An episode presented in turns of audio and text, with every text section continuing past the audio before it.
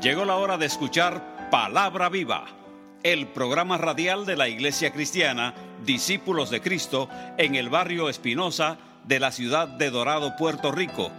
Escuchemos a nuestro pastor, el reverendo Pablo A. Jiménez, compartiendo Palabra Viva para toda nuestra audiencia. Lindo poderles saludar en un día como este. Mi nombre es Pablo Antonio Jiménez Rojas y yo soy el pastor de la Iglesia Cristiana Discípulos de Cristo en el barrio Espinosa de la ciudad de Dorado, en Puerto Rico. Usted está escuchando Palabra Viva, el programa oficial de nuestra iglesia, y hoy tenemos un sermón para usted que se titula Mi Refugio y está basado en el Salmo setenta y uno.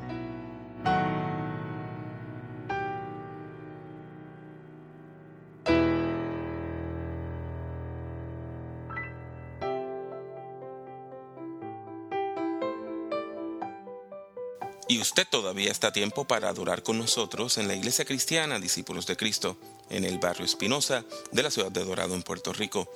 Estas son las oportunidades de adoración para la semana. Nuestro primer servicio los domingos comienza a las ocho de la mañana. Es un servicio de predicación al estilo tradicional. A las nueve y quince de la mañana nos reunimos para estudiar la Biblia en la Escuela Bíblica Dominical. Tenemos grupos de estudio para la niñez, adolescencia, juventud y para personas adultas. A las diez y quince de la mañana comienza nuestro segundo servicio de adoración, de estilo contemporáneo. Es un servicio de predicación con música en vivo y cánticos por nuestro grupo de adoración. A esa hora también se reúne Castillo Fuerte, nuestra iglesia infantil, para niños y niñas entre las edades de cinco a once años. Los lunes tenemos servicio de oración a las siete y treinta de la noche. Los martes ensayan nuestro coro mayor y nuestro grupo de adoración, también a las siete y treinta. Los miércoles a las nueve de la mañana se reúne nuestra Sociedad de Oro. Ese es nuestro grupo de la tercera edad, para orar a Dios y para visitar algún hogar. En la noche tenemos clases del Instituto Bíblico de la Iglesia Cristiana Discípulos de Cristo en Puerto Rico, el Instituto Juan Figueroa Umpierre, también a partir de las siete y treinta de la noche. Los jueves, nuestro grupo de visitación se reúne a la una de la tarde en nuestro templo, de donde sale a orar por personas que se encuentran en sus hogares o en algún hospital. En la tarde, celebramos servicios en hogares de la comunidad, dirigidos por los grupos Misioneros de Amor, nuestras células. Los viernes en la noche se reúnen las sociedades de jóvenes y de adolescentes. Los sábados tenemos servicios de oración a las cinco de la mañana y a las ocho y treinta de la mañana. Y nuestra célula en Corozal se reúne dos veces al mes, los sábados en la tarde. De lunes a viernes, nuestras oficinas abren de nueve de la mañana a cinco de la tarde. Para más información, puede llamar al teléfono de nuestra oficina, el siete ocho siete, ocho ocho tres, uno tres dos cero, siete ocho siete, ocho ocho tres, uno tres dos cero, o también puede acceder a nuestra página en internet doble u doble u doble u punto espinosa i c d c punto com, y recuerde que I C D C es la abreviatura de Iglesia Cristiana Discípulos de Cristo. Aproveche estas oportunidades de adoración y adore con nosotros en la Iglesia Cristiana Discípulos de Cristo en el barrio Espinosa de la ciudad de Dorado, en Puerto Rico.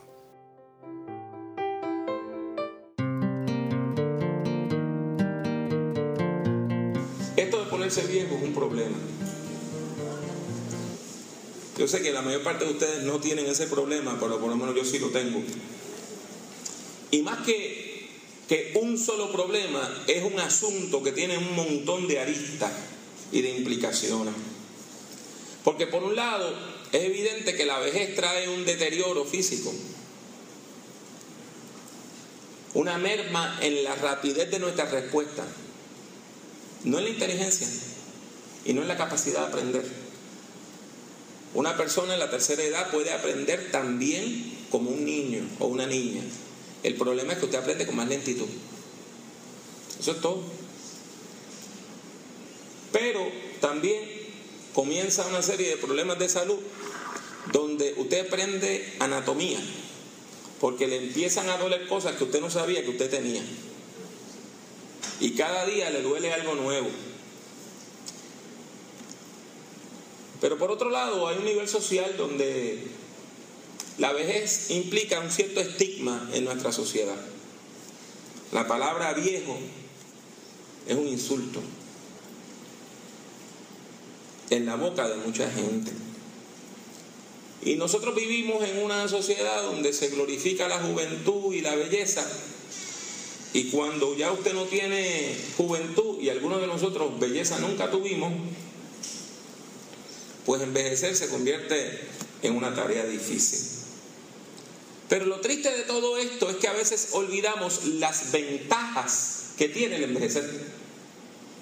Envejecer tiene una serie de ventajas tremendas. Y a veces nosotros las olvidamos. Y usted va a ser como el jíbaro puertorriqueño y decir, uh-huh. ¿Y qué ventaja tiene eso? Bueno, yo le voy a explicar unas cuantas. Y la primera es obvia. Si usted llega viejo es porque no se murió joven. Porque esas son las dos opciones.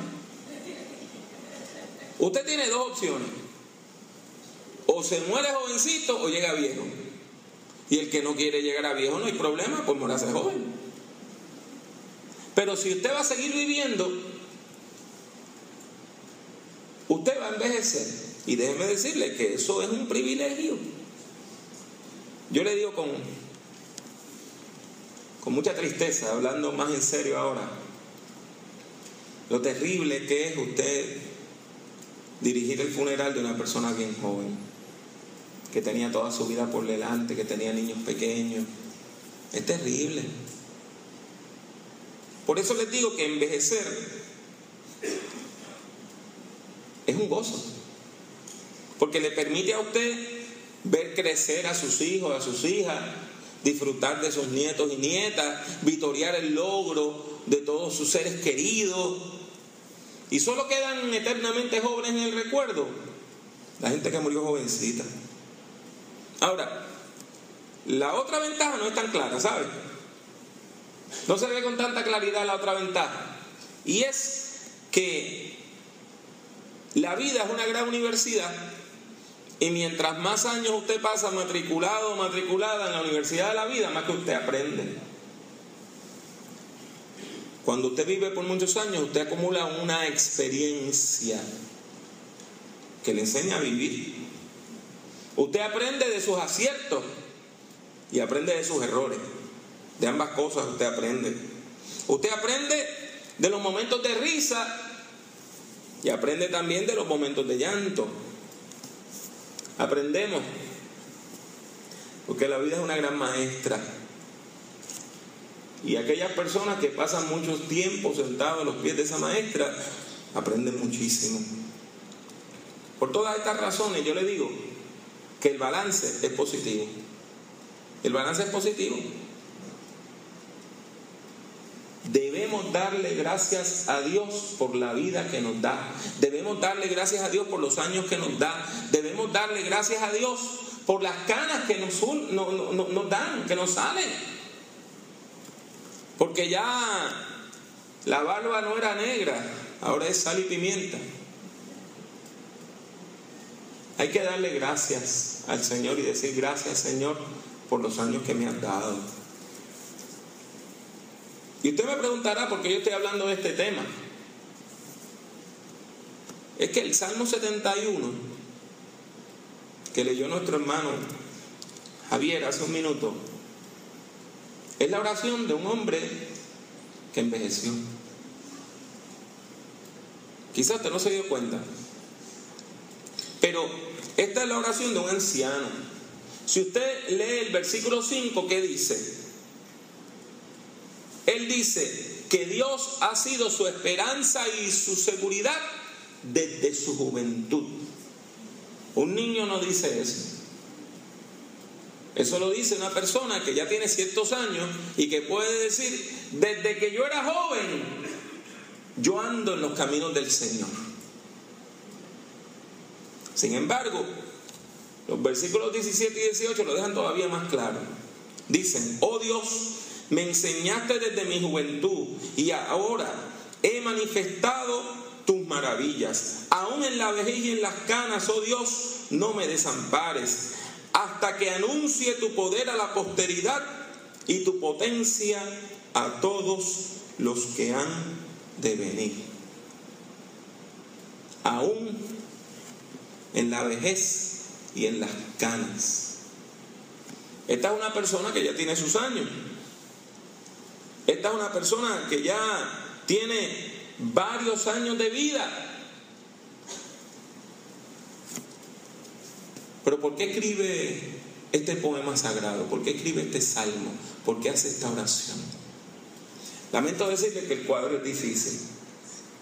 La situación no es buena. Este es un hombre que en su tercera edad está enfrentando una situación muy difícil. Una crisis. Una grave crisis. Y es tan profunda que le lleva a gritar con desesperación y a decirle al Señor: en ti, oh Jehová, me he refugiado. No sea yo avergonzado jamás, socórreme y líbrame en tu justicia. Inclina tu oído y sálvame. Sé para mí como, como una roca de refugio, a donde recurra yo continuamente. Tú has dado mandamientos para salvarme, porque tú eres mi roca y mi fortaleza. Esta es una oración desesperada. Esta es una oración de una persona en crisis, de un anciano que sufre porque se siente víctima de una injusticia. Y ante esa injusticia clama a Dios y le dice: refúgiame, socórreme, líbrame.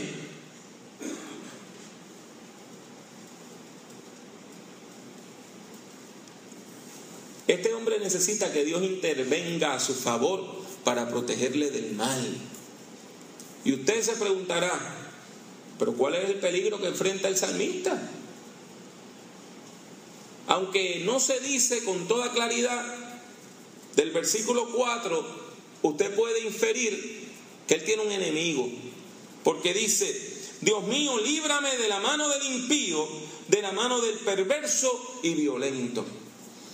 Esta palabra impío lo que quiere decir es de una persona que no tiene piedad, o sea, una persona que no se relaciona con Dios. Ser pío, tener piedad, quiere decir que usted busca de Dios, que usted ora, que usted tiene temor de Dios. Por lo tanto, ser impío quiere decir que usted no tiene ninguno de esos atributos. Que usted no ora, que usted no clama a Dios, que usted no busca de Dios, que a usted no le importan las leyes de Dios. Y por lo tanto no le importa ni la ética ni la moral. El impío se juega cualquier carta y piensa que amigo es un peso en el bolsillo y que el Dios es su vientre.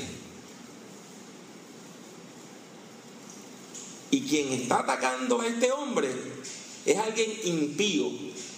No solamente impío, es perverso, es violento. Usted entiende qué quiere decir perverso, ¿verdad? Es la persona que hace la poca vergüenza y se la goza. Anoche yo estaba estudiando, porque para uno predicarles continuamente y que ustedes se aburran un poquito menos, uno tiene que estar estudiando para ver qué les va a decir. Y yo estaba viendo un reportaje sobre cómo usted puede detectar cuando alguien le está mintiendo. Una cosa interesantísima. Y esta mujer dice que la persona que miente se goza su mentira y que sus gestos lo van delatando, y que aunque esté contando algo muy triste, de momento tiene una sonrisita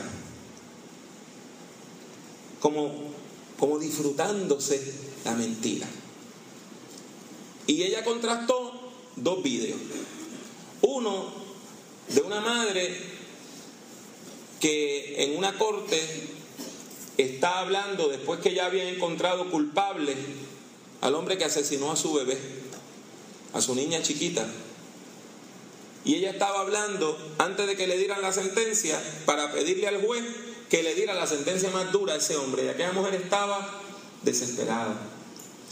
Pasó un segundo video de una muchacha que dijo lo mismo, que un hombre vino, un extraño, y le mató a la bebé, pero que en realidad ella fue la que mató a sus dos niños. Y aquella mujer, sin emoción alguna, sin derramar una lágrima, va diciendo que ella salía de su casa, que vino un señor, que apuñaló a sus dos bebés, que ella se desesperó, que los puso en el carro, que ella iba y que la, la más chiquita le agarraba la mano y le decía, mami, me voy, me despido de ti. Y que llegó al hospital con la bebé muerta. Cuando ella termina, por un medio segundo, se sonrió como... Y ahí pararon la cámara. Eso es perversidad. Que la muchacha mata a su bebé, miente sobre eso, miente en cámara ante un, un, una reportera y después se sonríe, como diciendo, los engañé. Eso es ser perverso, ¿sabes? Hay gente perversa. Hay gente que se goza en hacerle daño a los demás. Pues mire, el que está persiguiendo a este anciano es perverso, es violento. O sea que podemos concluir que este es un poema sagrado, una oración de un hombre que se siente maltratado y perseguido en su tercera edad.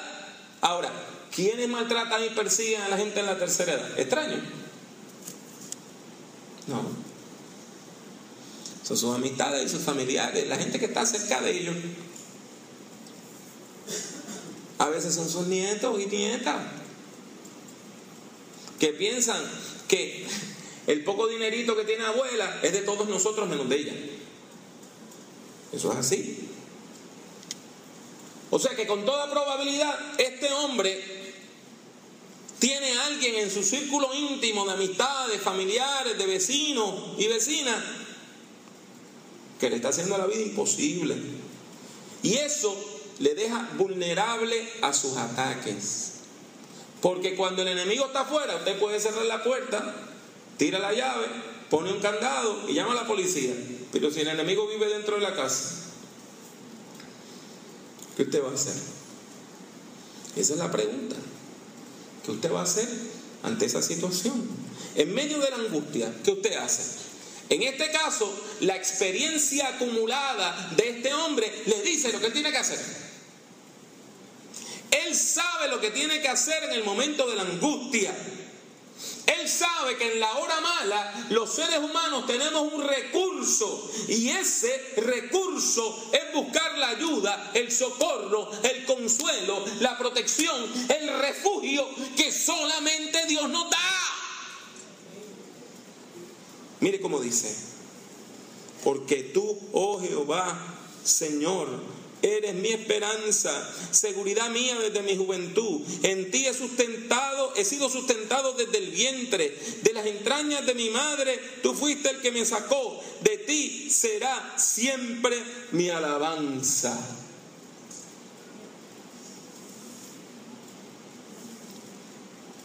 Vamos a analizar ese texto, porque es muy rico. Mire,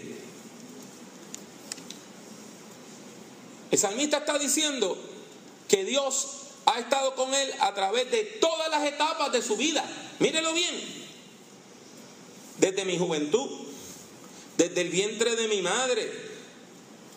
O sea, que el texto nos afirma que en todas las etapas de la vida, desde que usted es concebido, concebida en el vientre de mamá, y aún más allá de la muerte, la presencia de Dios está con nosotros. Dios es quien nos sustenta cuando somos embriones. Dios es quien nos da seguridad en nuestra juventud, y Dios es quien nos da esperanza en la vejez. Es Dios el que hace eso. Y así llegamos a poder resumir las enseñanzas de este salmo. El mensaje de este salmo es claro como agua de manantial. Como agua de manantial. Así de clarito es. El salmista afirma que Dios es nuestro refugio. Nuestro refugio. ¿Y qué es eso, un refugio? Un refugio es un lugar donde podemos encontrar protección en contra de los peligros que la vida pueda presentar. Un refugio es un lugar donde encontramos ayuda, socorro, amparo, sustento. Y en situaciones extremas, en un refugio podemos encontrar asilo. La mayor parte de ustedes son tan jóvenes que no lo recuerdan. Pero, aunque vivimos momentos peligrosos en este tiempo, los momentos más peligrosos que pasó el mundo en los años recientes fueron en la década de los sesenta. Así como lo escucho, hace cincuenta años atrás, todavía había la idea de que se podía sobrevivir una guerra atómica. Y los Estados Unidos tenían misiles con cabezas atómicas apuntando a la Unión Soviética, y la Unión Soviética tenía misiles con cabezas atómicas apuntando a los Estados Unidos. Y había gente diciendo, los podemos volar a ellos y nosotros podemos sobrevivir.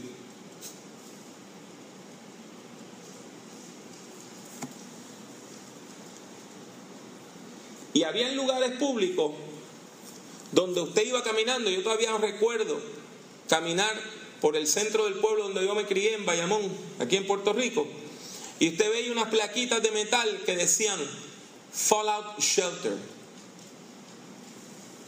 Y tenía como un circulito que tenía una figura geométrica blanca, amarillas y negras que se alternaban. Ese es el símbolo de la radiación. Y lo que eso le quería decir es que en ese edificio había un salón, casi siempre el sótano, que estaba recubierto de plomo. Y que la puerta estaba recubierta de plomo. Y que si usted rebuscaba en ese salón, en ese salón había agua y había algunas cositas de comer, de esas raciones del ejército. Y que en caso de una bomba atómica, usted podía meterse ahí y sobrevivir la radiación y el bombazo.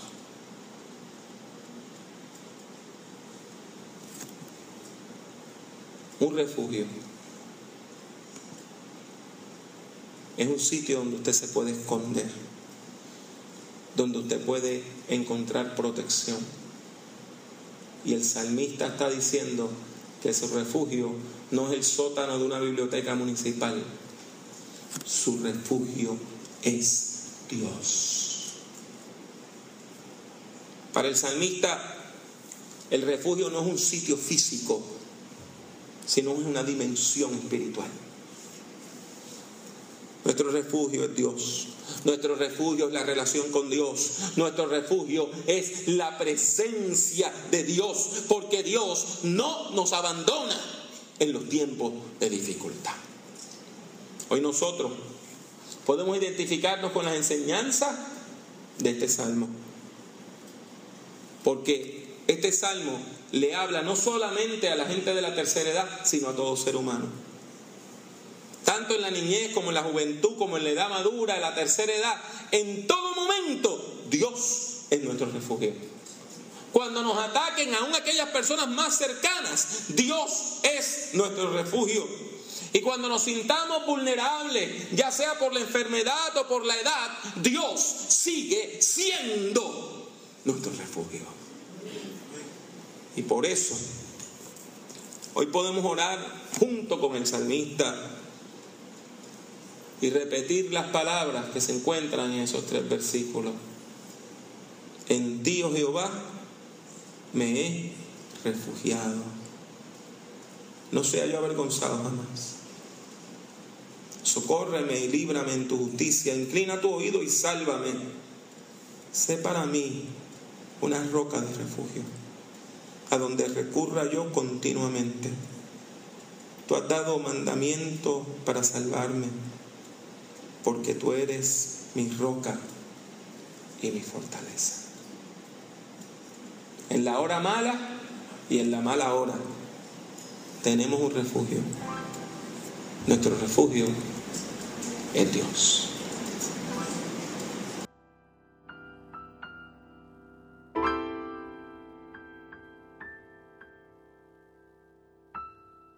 Y respondemos a la palabra de Dios en oración diciendo: Buen Dios, Padre Celestial, Dios de toda luz, delante de tu santa y bendita presencia estamos, porque te necesitamos.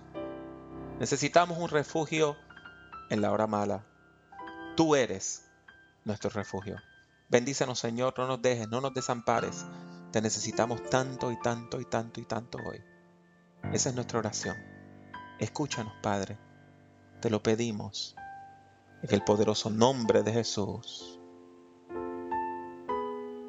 Amén.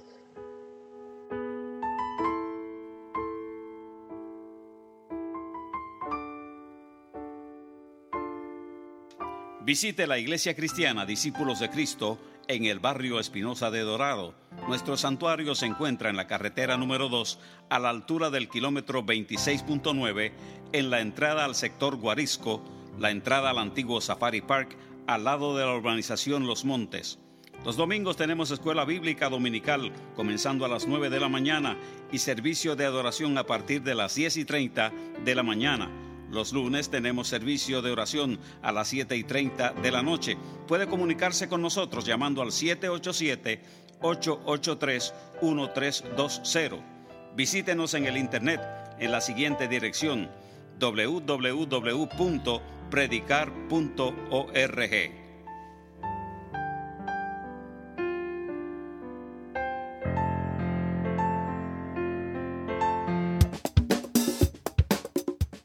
Escucha usted Palabra Viva, el programa radial de la Iglesia Cristiana Discípulos de Cristo en el barrio Espinosa de la ciudad de Dorado, Puerto Rico. Les habla una vez más el pastor Pablo Antonio Jiménez.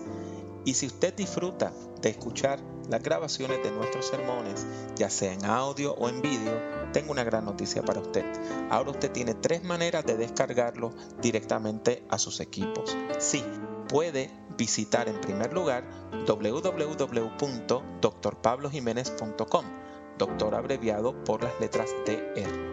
Y ahí encontrará más de seiscientas grabaciones en audio y vídeo de sermones y estudios bíblicos.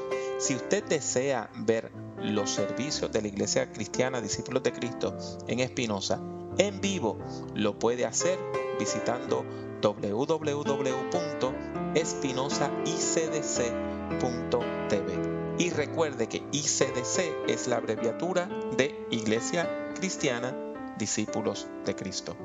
Además, si usted tiene un teléfono inteligente y compra en la tienda de Apple que se llama iTunes, puede buscar nuestro podcast completamente gratis y descargar estudios bíblicos y sermones y aún copias de este programa de radio a sus diversos equipos electrónicos.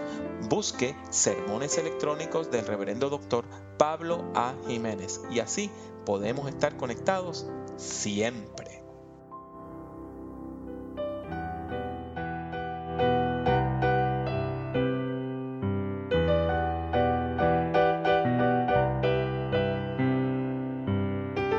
Qué lindo, qué bueno ha sido el poder presentarles este programa, porque sabemos que este sermón que usted escuchó fue de bendición para usted y para su vida. E imagine cuánta sería la bendición para usted si nos visita en la Iglesia Cristiana Discípulos de Cristo del barrio Espinosa de la ciudad de Dorado en Puerto Rico. Venga, venga y le haremos bien. Recuerde que deseamos ser su iglesia. Se despide de ustedes el reverendo doctor Pablo Antonio Jiménez Rojas, deseando que Dios le bendiga mucho y que Dios le bendiga siempre.